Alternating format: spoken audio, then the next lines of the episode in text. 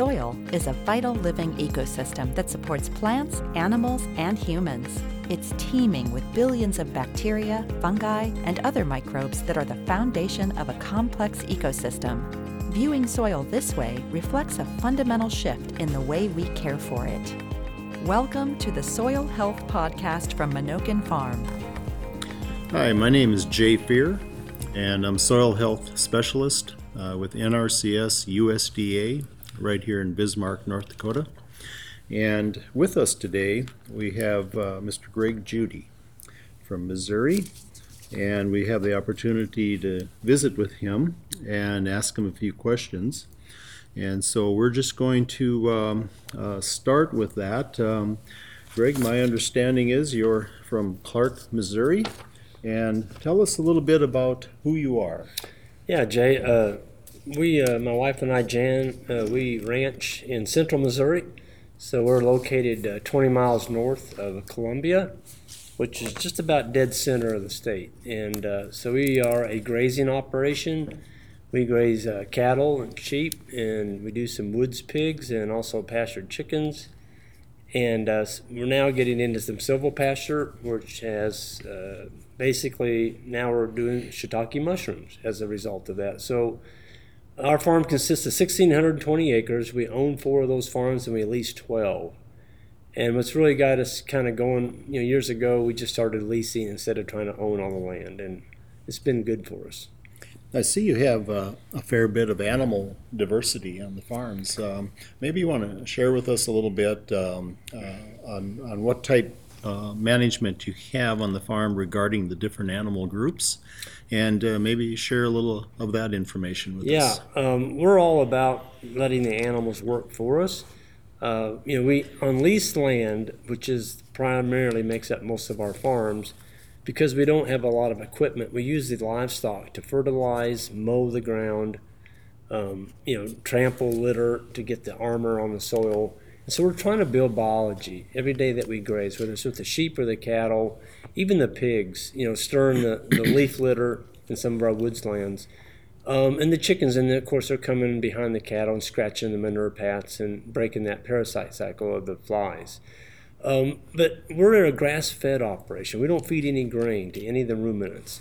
And so, as long as we can basically we call ourselves we're in the solar energy business. We're trying to grow as much leaf structure as we can and capture that through sunlight through the cow or the sheep. And that's where you know that's our unfair advantage is we're not having to plant anything. We're all perennial. We have all perennial pastures. It's mainly cool season grasses, and then we have the warm season grasses coming in the summertime.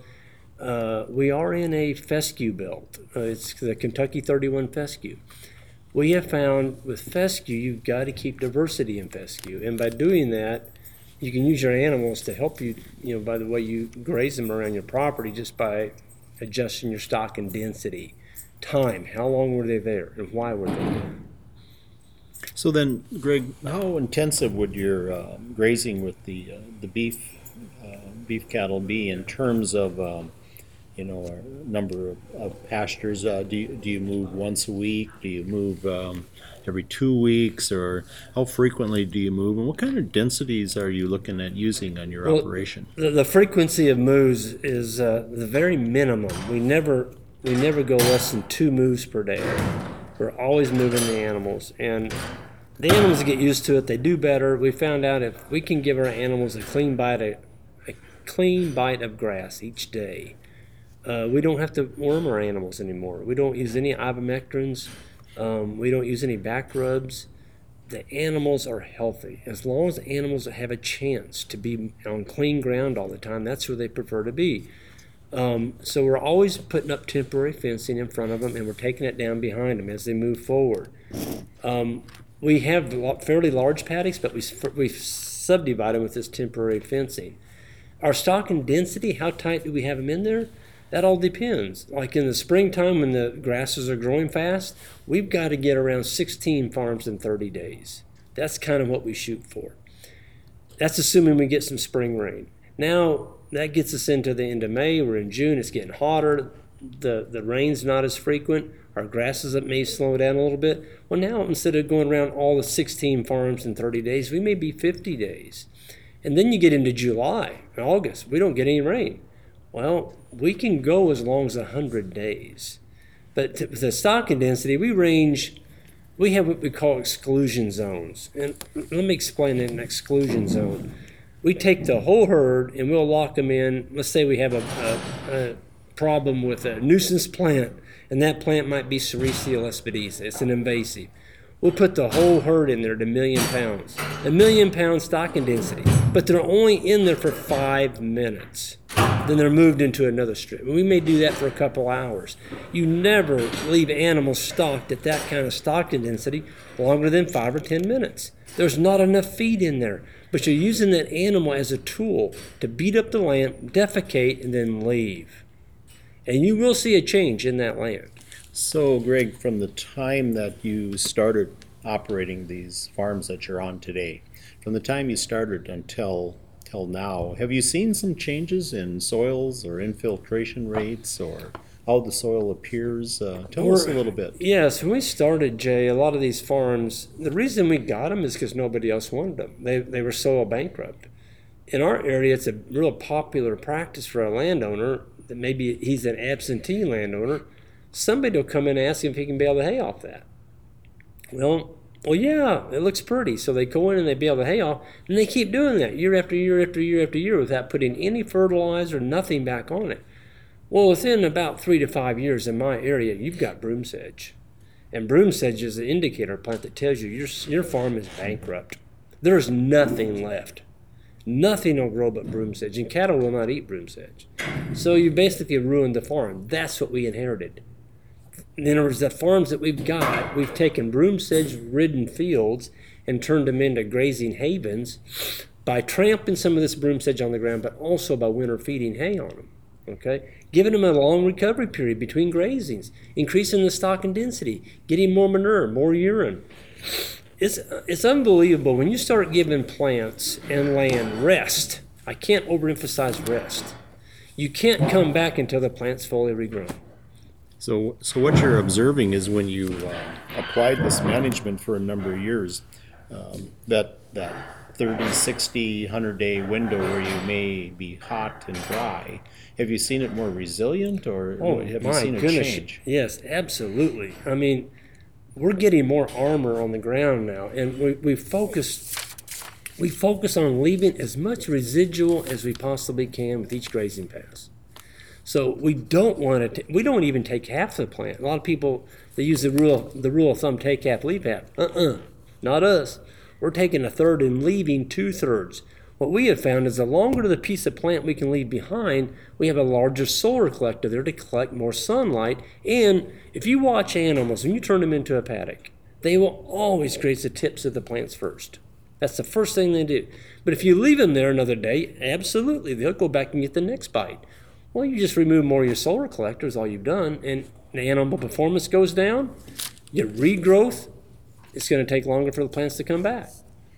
So with the uh, the beef cattle and the hair sheep and the pastured pigs and the laying hens, there's there's got to be a fair bit of marketing to, to make this work. So Yep. how does how does Greg Judy make this marketing work? Well, the marketing on the on the pasture chickens and the pig, the layers and the pigs. We have another uh, farmer and his wife, uh, Bobby and Alex. It's called Blind Star Farm, and they run the pigs and the chickens on our properties. And so they take care of that. That's their market. But we're getting the benefit of the manure and the disturbance, which I really like. I like the chickens because we're getting a lot. I mean, chickens. It's just unbelievable what they can do to a pasture, just the, with the manure. And they're very busy. They're busy little critters. They're always scratching. And that scratching is adding more diversity into our pasture. We're starting to see more diversity of different forbs and grasses. You can see right where that chicken coop goes. It's just green and lush. I mean, it's good stuff. Uh, on the marketing, um, we work at it. I, you know, we've got a website. I'm very active on the website. I do recommend. You know, people don't know what you have out there. You've got to get your shingle hung out. And so we've got several markets. Uh, I'll go over them real quick. One is, of course, grass-fed beef Right? and that's sold in several different ways. We sell quarters, halves, and wholes. Mm-hmm. Um, we sell live steers. live finished steers to other seed stock producers that can't raise enough grass finished beef steers themselves. So they'll come in and buy a trailer load. I like that market because I can back up to his trailer and he can unload 12 steers out of my trailer and he just writes me a check for 12 steers. I don't have to worry about selling those. Right. So that is another market. The market that's really taken off in the last probably five years, four to five years, is our seed stock market. And we do run a breed, it's called South Poll. It's a four way cross. It's Red Angus, Hereford, Senepol, and Barzona. Very heat resistant, very slick hided, excellent mothers. They do extremely well on Kentucky 31 fescue. Well, because there's so much of our land is covered with Kentucky 31, it's hard to find cattle that can eat fescue and give you a calf every year. We have found the right size animal. We kind of we started with bigger cows, and now we've got those animals down. Instead of having 12 to 1400 pound cows, our cows today will average probably around 950, Not, between 900 and 1,000 pounds. Right. That's the animal, Jay, that you can make some money. Yeah. That's your advantage every That's a that's a huge advantage. Yeah. And so our seed stock business, I had an old guy tell me years ago. He said, "Greg, if you if you get a goal, what you want to raise, and you stay focused on those smaller, efficient cows, they're as rare as hen's teeth." and he was right. So, I mean, it's just crazy the seed stock. It's so on the South Poll, uh, t- tell us the color of that animal. They're red. They're Red- red, red. hided. Absolutely. And that's a big deal. In Missouri, when it's hot and humid, you don't want a black hided animal. There's no way. They, they can't take the heat. And if you got a black hided animal, you got a group of trees. That's where they'll be. The Redmonds will be out grazing. They're, so, yeah, it's a no brainer. So uh, today's uh, program, uh, where you spoke at today, uh, here in Bismarck, and uh, some of your slides uh, showed uh, some red red beef cattle, and their body condition score appeared really good. So can you share us a little information on keep maintaining a, a body condition score with Yep. basically grazing um, most of the year, uh, that or feeding on hayland for the supplement? The uh, the beautiful thing about having the smaller frame cattle is we've we've got big gut. We've got a big gut Right. capacity on our cows and our bulls. Um, we don't have to, we don't have a lot of leg. I've learned to hate leg. If I look at a cow and I can see a lot of leg under, I don't want anything to do with that cow. All she's going to do is cost me money. She's probably not going to breed back on grass without feeding her breeder cubes or whatever the larger the frame, the more inefficient they are. it's just that plain and simple. Well, and we've seen that data. Uh, you can look at uh, a fair bit of university data uh, in relation to the larger framed cow and the um, total intake versus the relative intake. Yeah. And so you start looking at that. Uh, that smaller framed cow is a higher percent intake of it in comparison to its total, She'll- total body weight. She'll always wean a higher percentage of her body weight than a 1,500 pound cow will, a 1,000 pound cow. And, and I can see where that gives you, um, you know, it's a, a small daily advantage, but you get it every day of the year. Yes. and and then it becomes uh, significant. Here's a big. Here's a really big one. For every hundred pounds of weight, and I didn't say anything about this today. You can't remember everything in your talk, but for every hundred pounds of weight that you go over a thousand pounds, you lose two percent fertility. okay. So from a thousand pounds to fifteen hundred, you're losing ten percent fertility across your whole herd. If they're all fifteen hundred pounders, why would you want to do that? Okay. Very good, Greg. Um, also, want to visit with you a little bit about um, you mentioned uh, feeding hay uh, on uh, on the hayland or on the pasture land. Or Yeah, we the- don't put up any hay. We Okay. we, we, we buy our hay every year. Uh, You Okay. cannot afford to bale hay on your farm. Can't do it. Absolutely, it's the biggest it's the biggest boo boo there is, and there's several reasons. First of all, you can't afford the equipment, the depre- the, the depreciation on it, the breakdowns, the parts, the labor. You spend all summer making hay, and then you'll spend all summer feeding it. I'm sorry, all winter feeding it you buy that hay. You're bringing in nutrients. You're bringing in nutrients. You're, you're, you're bringing in nutrients off the farm. You're putting them on your farm. There's hay contractors. That's all they do is bale hay. Buy it. Don't put it up. And the other thing, Jay, people don't figure out, and they haven't put a pencil to it. When you put up hay on your farm, it's usually designated off, let's say 30% of your land It's always the best land on your farm. It's because it's the easiest to get equipment over. You're not getting to graze that land. And when you hay land, go out there and look at it in two weeks in the summertime. You tell me how many earthworms you see crawling around out there. It looks like a desert. It's baked. And so when you hay your land and you don't get any rain after that, man, you are in trouble.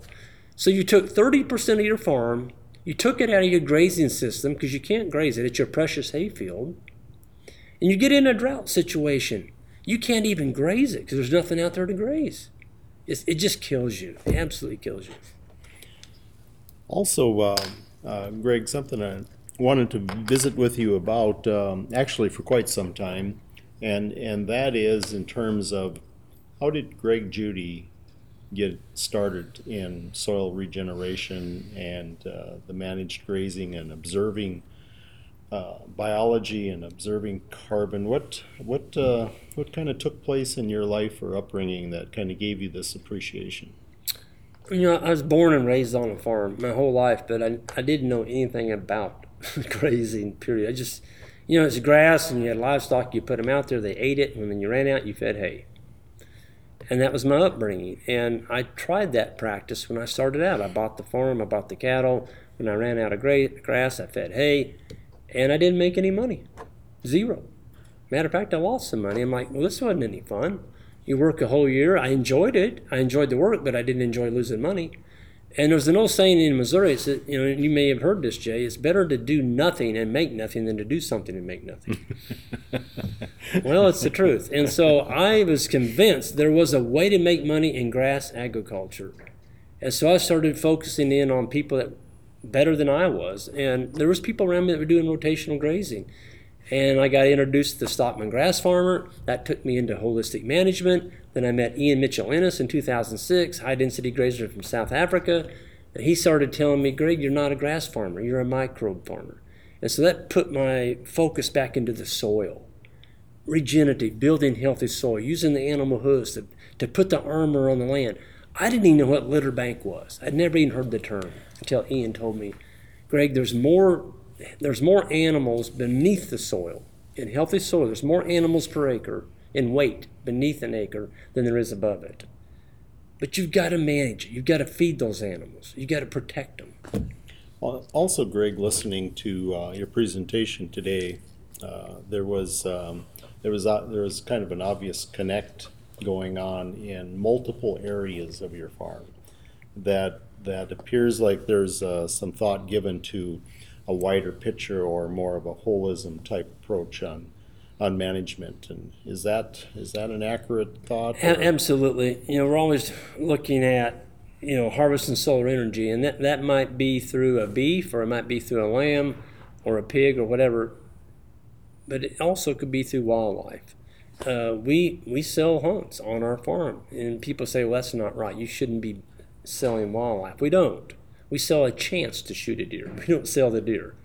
And so Ian does that in Africa. He says, Greg, you're harvesting solar energy. Well, that brings us into agritourism. So now we have a, our own Airbnb. Folks, you got to get the customers out onto your farm. Uh, how are you going to sell them? How are they going to know about you if you don't hang your shingle out and have a place for them to come out? So, would it be uh, accurate to say that uh, there's been a fair bit of vertical integration, vertical stacking uh, Absolutely. Of, of, enterprises yep. that somewhat feed off of each other. I am extremely convinced, uh, Jay, that you need to have a mothership. You have got to have a focus on what it is that really makes your farm tick. What is it that pays the bills? De- define what that is. And it could be sheep, it could be cattle, it could be pigs, whatever.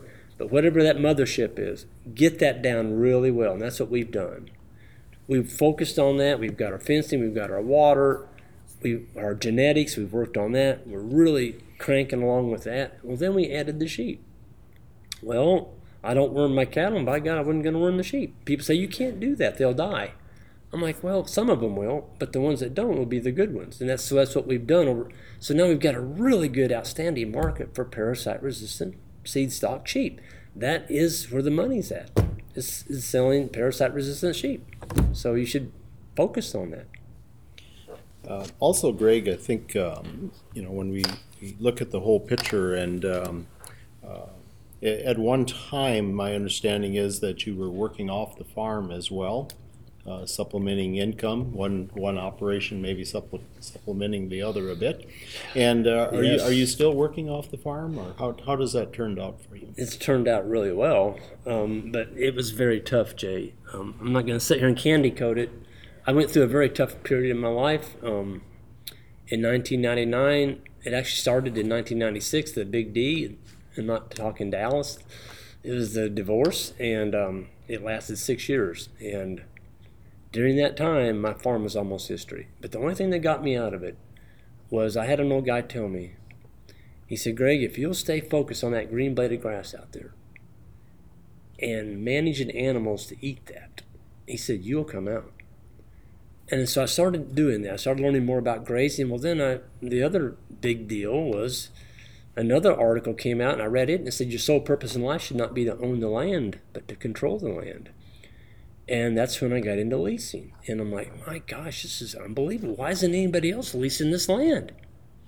And long story short, I just kept going after more farms and more farms. And today we have 16 of them, and they're all within five miles. And so I, I got my numbers up. That allowed me to get my numbers up by running more cattle on other people's land. And we actually got paid. We, we custom grazed. We didn't own any cattle. So we got paid so much a month per cow to run other people's cattle. Well, once we did that for seven years, we built up a nice nest egg. We started buying our own cows. And today uh, we're debt free. We own all of our livestock. We no longer custom graze. And you know we've, we've built a really nice grass genetic herd up. But it all started by thinking differently. You, you can't do what your neighbors are doing and expect to be different. I mean, people around us think we're nuts, some of the things we do. I like that. I want people to talk about me. If they stop talking about me, I get a little bit spooked because I feel like I'm falling back into a groove. Well, and I think it's allowed, allowed you to tell your story. Yes, and- absolutely. And tell you the environment that these animals are in. yes. and how they're managed and how, how their lives are really. yep. And I think I think in today's world that uh, is of great interest uh, to the potential market. Yep. And and I think it speaks really speaks well of your land management also. Well, and and the proof is in the pudding. I mean, you can walk. You've got to be able to walk the talk. I mean, it, you know, you come to my farm and in the growing season, you see what's happening out there, and you're just like, oh my God, those are beautiful cattle. How did you do that? It took extreme calming. It took working on the soil. I'm not going to take all the credit for it. the cattle did a lot of the work, but it was me being the manager over a period of time that changed this farms, these farms around. And so we have we've got landowners, numerous landowners, and they're just like, Greg, you keep doing what you're doing. We never want to sell this farm. Jay, we've got one farm. I had a 10 year lease on it, and the guy came back in that fall. He ripped my lease up. He ripped it up after I had his farm for one year. He said, Greg, your farm, this lease isn't any good. We're, we're just, it's no good, the 10 year lease. And he said, My wife and I talked it over. We're going to give you a lifetime lease. And That's quite an endorsement. that was a huge endorsement and he ripped my check up and and he handed me back my money in cash for the, the I mean then he gave me a cured turkey and ever since then it's been that same way. Yeah. He cannot express how much gratitude him and his wife have for the way we treat his farm. So yeah, I mean a lifetime lease, that's that's huge. Yeah. And and it speaks well to the, the stewardship of, Ex- of land because you, you obviously addressed that and that obviously spoke volumes to the, It to did. the landowners. It so. did. And, you know, I tell people you can't use the Columbus method. If you're in the leasing business, you, you can't turn your cows out in the spring and discover them in the fall. Yeah. it doesn't work very well. Greg, uh, we're going to bring the interview to a close here. Any any last uh, thoughts you'd like to share with us or last comments? Yeah. Um, I think for people listening to this, you know, if you want to get started in the in the grazing enterprises, I think you ought to go and learn from somebody that's better than you are. Uh, develop a passion for it. If you don't have that, you need to have a really strong passion for and have a goal. Write down your goals. And as you finish those goals, check them off and always keep another list of goals that you haven't succeeded in yet. And I think that's that's that's key is if you have a goal and you have a desire to do something, go learn from somebody really well, and then start small. Don't go out there and jump in huge amount of debt at the very start. Work your way in slowly. It's nice to have a little home base that you can start your grazing operation from, but from there, look for areas away from large cities that's more rural. And you can get some of this land and, and get your feet in there. And when, once you get that first lease, treat it like you own it. By golly, someday you might. Very good, Greg. We really appreciate uh, the opportunity to sit down with you today and, and uh, do a, a bit of an interview. I think the theme for the workshop today, which was healing the land and ourselves with livestock, was a perfect fit uh, for Greg Judy. And, Yes, and I think that I think it was. I think that the two of you were meant for each other, obviously. And uh, you know, based on all the comments we had today at break, et cetera, uh, a lot of uh, buzz amongst the uh, participating people today. I think your message was uh, well received, and I think we're going to see impacts in the future, this growing season and the next, et cetera, of people that are applying some of the principles you talked about today. Yeah, well, I, I agree. That's just great news. And, you know, it's a pleasure, Jay, coming up here in North Dakota and spending time with you all and sharing some of the things we do. Well, we, we've enjoyed hosting you. So with that, um, I'm Jay Fuhrer, uh, Soil Health Specialist, NRCS USDA, uh, with Greg Judy today, and we thank you very much. The Soil Health Podcast is a production of the Menoken Farm. Menoken Farm exists to foster natural resource education and systems approach conservation. This 150 acre demonstration farm, located just east of Bismarck, North Dakota, was established in 2009 and draws people from all over the world. The farm is owned and operated by Burleigh County Soil Conservation District, which has an office in Bismarck, North Dakota. Additional financial and technical support is provided by the North Dakota Department of Health Water Quality Division, Natural Resources Conservation Service, and the U.S. Department of Agriculture.